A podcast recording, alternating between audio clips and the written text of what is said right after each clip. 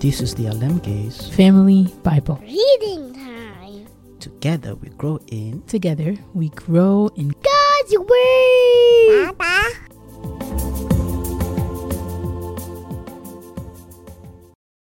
Luke 20.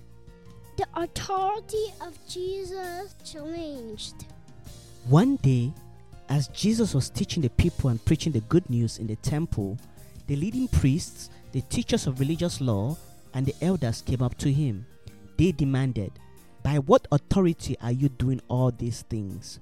Who gave you the right? Let me ask you a question first, he replied. Did John's authority to baptize come from heaven, or was it merely human? They talked it over among themselves. If we say it was from heaven, he will ask us why we didn't believe John.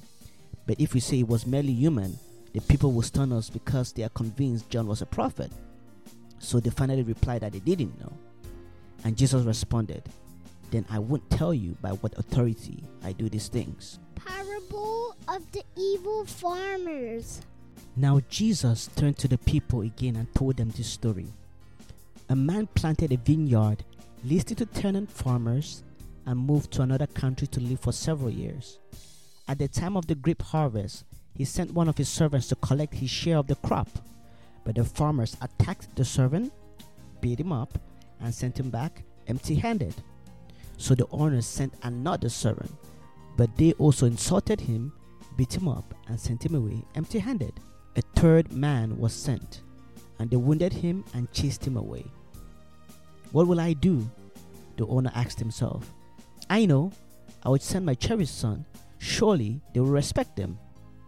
But when the tenant farmer saw his son, they said to each other, Here comes the heir to this estate.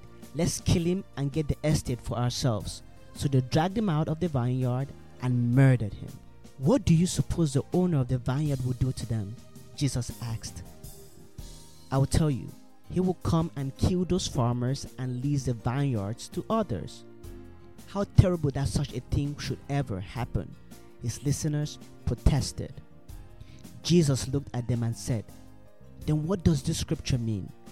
The stone that the builders rejected has now become the cornerstone. Everyone who stumbles over that stone will be broken to pieces, and it would crush anyone it falls on. The teachers of religious law and the leading priests wanted to arrest Jesus immediately because they realized he was telling the story against them. They were the wicked farmers, but they were afraid of the people's reaction. Taxes for Caesar. Watching for the opportunity, the leaders sent spies pretending to be honest men. They tried to get Jesus to say something that could be reported to the Roman governor so he would arrest Jesus.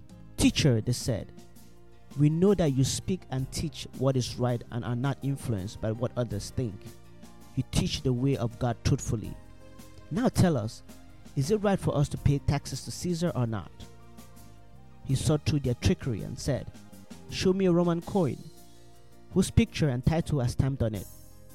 Caesar's, they replied. Well, then, he said, Give to Caesar what belongs to Caesar, and give to God what belongs to God. So they failed to trap him by what he said in front of the people. Instead, they were amazed by his answer and they became silent. Discussion about resurrection. Then Jesus was approached by some Sadducees, religious leaders who say there is no resurrection from the dead. They posed this question Teacher, Moses gave us a law that if a man dies, leaving a wife but no children, his brother shall marry the widow and have a child who will carry on the brother's name. Well, suppose there were seven brothers. The oldest one married and then died without children. So the second brother married the widow, but he also died. Then the third brother married her. This continued with all seven of them, who died without children.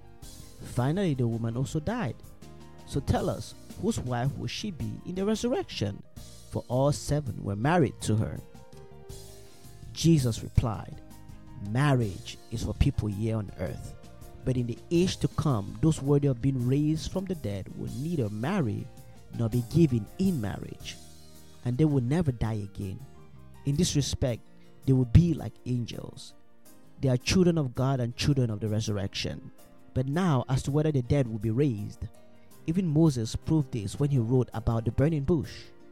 Long after Abraham, Isaac, and Jacob had died, he referred to the Lord as the God of Abraham, the God of Isaac, and the God of Jacob. So he is the God of the living, not the dead, for they are alive to him. Well said, teacher, remarked some of the teachers of religious law who were standing there. But then no one dared to ask him any more questions. Whose son is the Messiah? Then Jesus presented them with a question. Why is it, he asked, that the Messiah is said to be the son of David? For David himself wrote in the book of Psalms, The Lord said to my Lord, Sit in the place of honor at my right hand until I humble your enemies, making them a footstool under your feet. Since David called the Messiah Lord, how can the Messiah be his son?